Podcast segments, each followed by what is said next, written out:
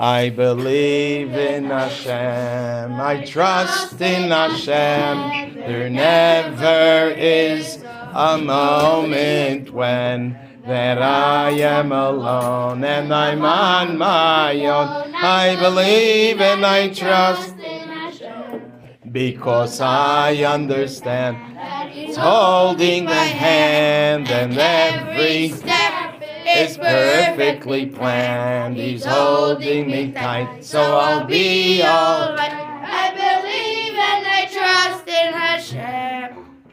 I want to start off with kind of quiz. There are three letters of a certain Hebrew word that if you change the nakudais, it changes the meaning entirely. The three letters are Lamid, Mem, Hey, Lama. Lama means why. If you take the same three letters in the same order, and you change the nakudais to others, it's going to mean something else entirely. Anyone here can offer a guess? Which Hebrew word has the same letters, the same order, but other nakudais, and it means something else entirely? Shvalamid instead of a kamatz lamid and a patach mem instead of a kamatz mem. How do you read that? Lema. The difference of lama and lema is tremendous. Lama means why. Lema means for what. And the difference is when you ask why, it gets you nowhere. When you say lema, it gets you somewhere. People are wondering why did this happen in Israel? Why did such a thing happen in Israel? Why, why, why? Especially we know that Hashem is Shomer Yisrael. Layanim Layishan. He doesn't slumber, he doesn't sleep. He's always watching. And it surely didn't happen because Hashem ignored it. Everything that happens in the world is only from Hashem. No one's stronger than Hashem. And whatever happens is from Hashem. It was, in fact, this was planned when the world was created. Every step of the whole world is planned by Hashem.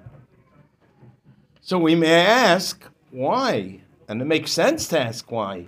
Because we are human beings and we feel sad and the first thing you do when you feel sad, you say, Why? But why gets us nowhere? They say why is a crooked letter because it gets you nowhere. What should we say? Lema.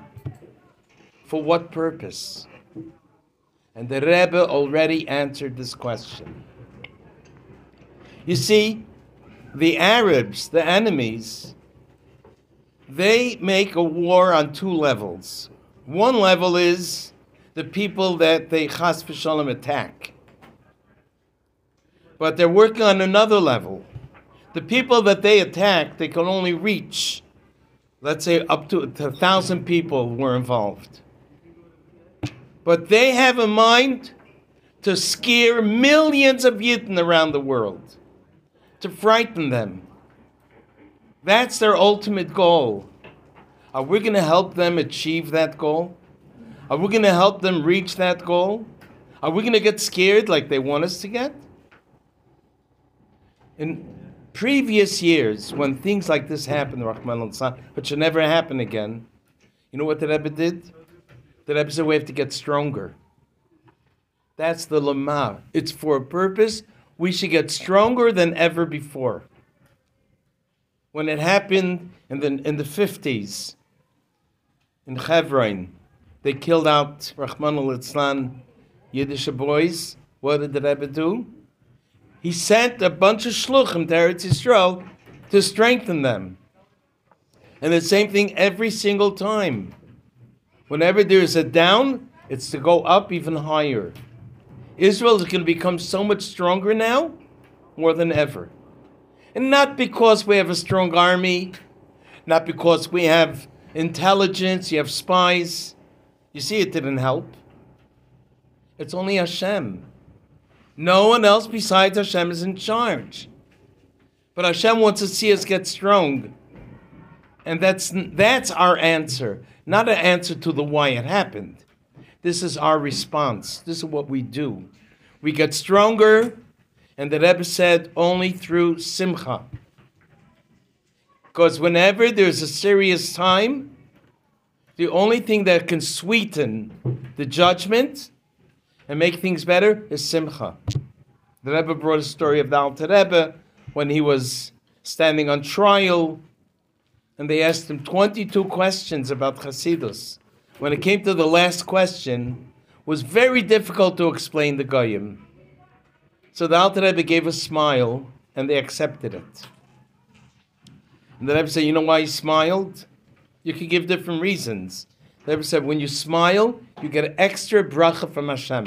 It says so in Zohar. The Rebbe brings the Zohar many times. By smiling, by being besimcha, you bring bracha. So, how do we respond? Especially we're here in New York, or everyone wherever they are. They're not on the are, uh, in the front, on the battlefront we can help. When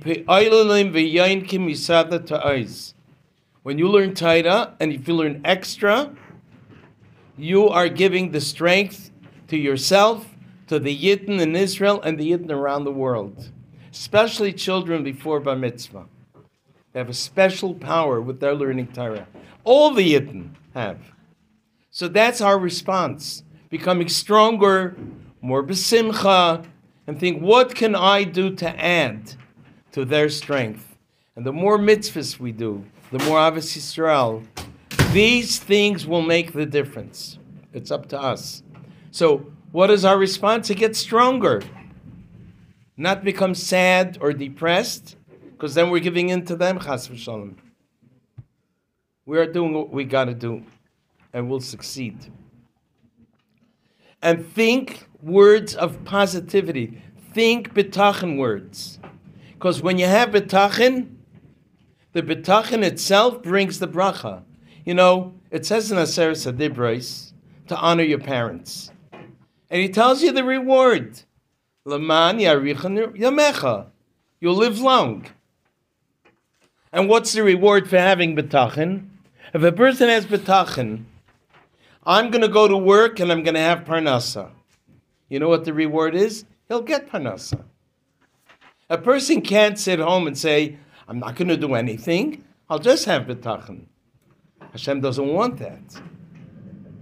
Hashem will give you a bracha b'chol ashetasa.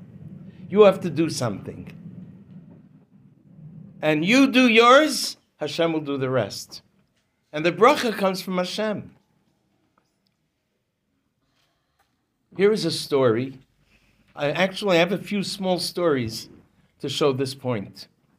It was a chassid who came to the Tzemach Tzedek and complained that he has a family member who was very, very, very sick, that the doctors gave up hope.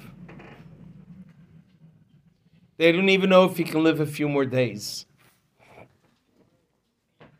And by the way, the Frierdiker Rebbe said this the doctor has no permission to predict how long a person is going to live. Doctor, even if it looks to him that from the eyes of medicine, of medical, a person can't live, not, he's not supposed to say so because who's in charge? Hashem. Hashem is in charge, he decides. A doctor should never ever say that when a person's life is Hashem going to end. Only Hashem knows. Hashem can, can give the person arichis yamim v'shanim toivos, many good years. Anyhow, he came to the Tzemach Tzedek asking for advice. What should I do? And the Tzemach Tzedek gave him something which is stronger than medicine, a secret code that has five words. He said to him, Tracht gut vet sein gut. Think good and it will be good. He went home Took him a few days till he got home, and his son was well. He says, What happened? Who cured him? He said, We don't know, a miracle. A few days ago, suddenly he opened his eyes, he started to breathe better, and now he's all well. He says, Which day was that? And what hour? And he found that it was exactly when he left the Tzemach Tzedek's room and he started to think good. As soon as he started to think good, good things happened. And it's actually a Misa that happened here on Eastern Parkway quite a number of years ago. There was a chassid who came to, from Israel to be with the Rebbe, to be by the Rebbe for a while. And he took an apartment on Eastern Parkway across the street from 770. It was Thursday afternoon, and he got a telegram. These days they don't send telegrams. I don't think so. It's like a, a just like you have text and WhatsApp. It's a certain kind of message saying that his father in Israel just had a heart attack, Rachmana litzlan, and is a very serious condition in Eretz Yisrael. He's in the hospital and mamash in danger. So the chassid right away panicked, and he wrote a letter to the Rebbe. And he finished his letter writing, Rebbe, I'm so scared, I didn't even know what to think. And he brought the letter across the street, gave it to the secretary, who brought it into the Rebbe. And a short time later, the secretary calls him up and tells him, Come, we have an answer for you. He comes to the office and they say, Here's the Rebbe's answer. Where he wrote, Rebbe, I don't know what to think. The Rebbe said to him, What do you mean you don't know what to think? Tracht gut vet sein gut. Think good and it will be good. Oh, that's what I got to do. So he started to think good. The next morning, gets another telegram. A miracle happened in the middle of the night. Father opened up his eyes. He's starting to breathe and he's feeling better and he's out of danger. Right away, he wrote to the Rebbe and he wrote the details and what time it happened. And the Rebbe wrote back to him, And what time did you start thinking good? Says, What time was it? What time was it? Oh, it was exactly the time in America was exactly the same time in Israel, and the father woke up when the father opened his eyes. The guy himself told the story. Says that ever said, what time did you start thinking good? And you see it works. Because bitachon changes the reality. Even when things don't look possible, is there anything impossible for Hashem? And the reward of bitachon is that you get the thing that you're hoping for. You know what says in the Gemara? The Gemara says clearly that from every thought and every word you say, you are creating malachim. So if you're going to have good thoughts and good words coming from your mouth, you're creating loads of malachim, and they're going to lead you to a very good life. I'm sure you have heard of the Maharsha. He's the one who says this. Anyhow, so I have one more story for you. This story happened in the times of the Baal Shem Tov. Baal Shem Tov was explaining his students what means bitachon. And bitachon means not that you're worried and worried and worried and hoping that your bitachon is going to work. No. Bitachon means you're relaxed you feel like as if you already have what you need. You're not worried about your parnasa as if you already have your paycheck. That's how relaxed you should be. The students didn't get it. Says, you know what? I'll take you on a trip and I'll show you and you'll see what it means to experience real bitachon. And he took them to some faraway town stopped off at a, a Jewish inn, comes inside, and the innkeeper gives them this big dining room, and he says, Here, this is for you, enjoy. And they sat down, the Shem Tov with them, and the innkeeper, He realized this is the Baal Shem Tov. He sat down to listen, to be part of the Farbrengen. In middle of the Farbrengen, they noticed through the window, they saw a wagon pulling in, and someone gets out, dressed up like a servant, and takes a stick and gently knocks on the window three times and goes back into his wagon and goes away. So Baal Shem said to the innkeeper, Can you explain to us what this is all about? He says, Oh, yeah, that's reminder number one. What do you mean? Well, today is the first of the month, and every month I need to pay the poritz a hundred ruble as rent. And he reminds me. If I don't come right away, he gives me a second reminder, and then a third reminder, all on the same day. But after the third reminder, I must go and pay. Okay? After a half hour, reminder number two comes, knocking on the window, and goes away. Shem says, By the way, do you have the money? He says, No. No? So how do you expect to pay him? How? I'm running an inn. I have in my storage a lot of wheat. I can sell it. I did work. Now I'm waiting for Hashem's bracha. So that's where you're getting the money, but you have the no, I don't have the money. But Hashem will take care of me. Hashem wants me to do work, I did it. But I know the bracha is coming from Hashem. But you didn't even have a customer. I'm not worried. Let's farbreng. And he's sitting there with a smile, not worried that the poritz is going to throw him out or anything. The third reminder came. The innkeeper puts on his coat with a smile and says, Guys, I'm going to pay the poritz now. He says, Oh, you got money? No. So what? I'm not worried. I know by the time I get there, Hashem will make sure I have the money. Gets into his horse and wagon and starts traveling on the road. The Tov said, Can we follow you? Yeah.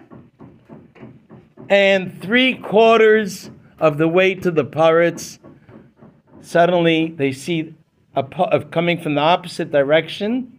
There's another wagon that stopped, and a par- another poritz gets out and sees the innkeeper. He says, "Mashka, how you doing?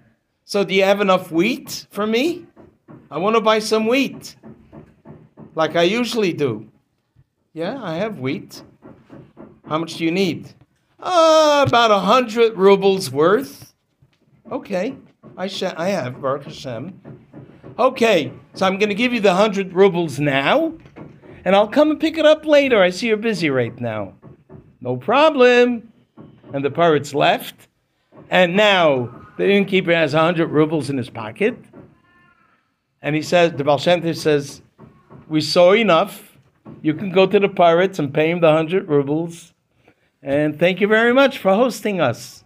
And on the way back, the Baal says, Did anyone notice any worry on the face of the innkeeper when he was sitting in the Farbrengen with us? No. The more bitachon you have, said the Baal the quicker you're bringing the bracha.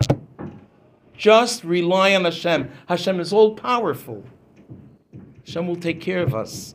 Hashem is holding our hand. He's holding us tight, and we're going to be all right. A guten Tag.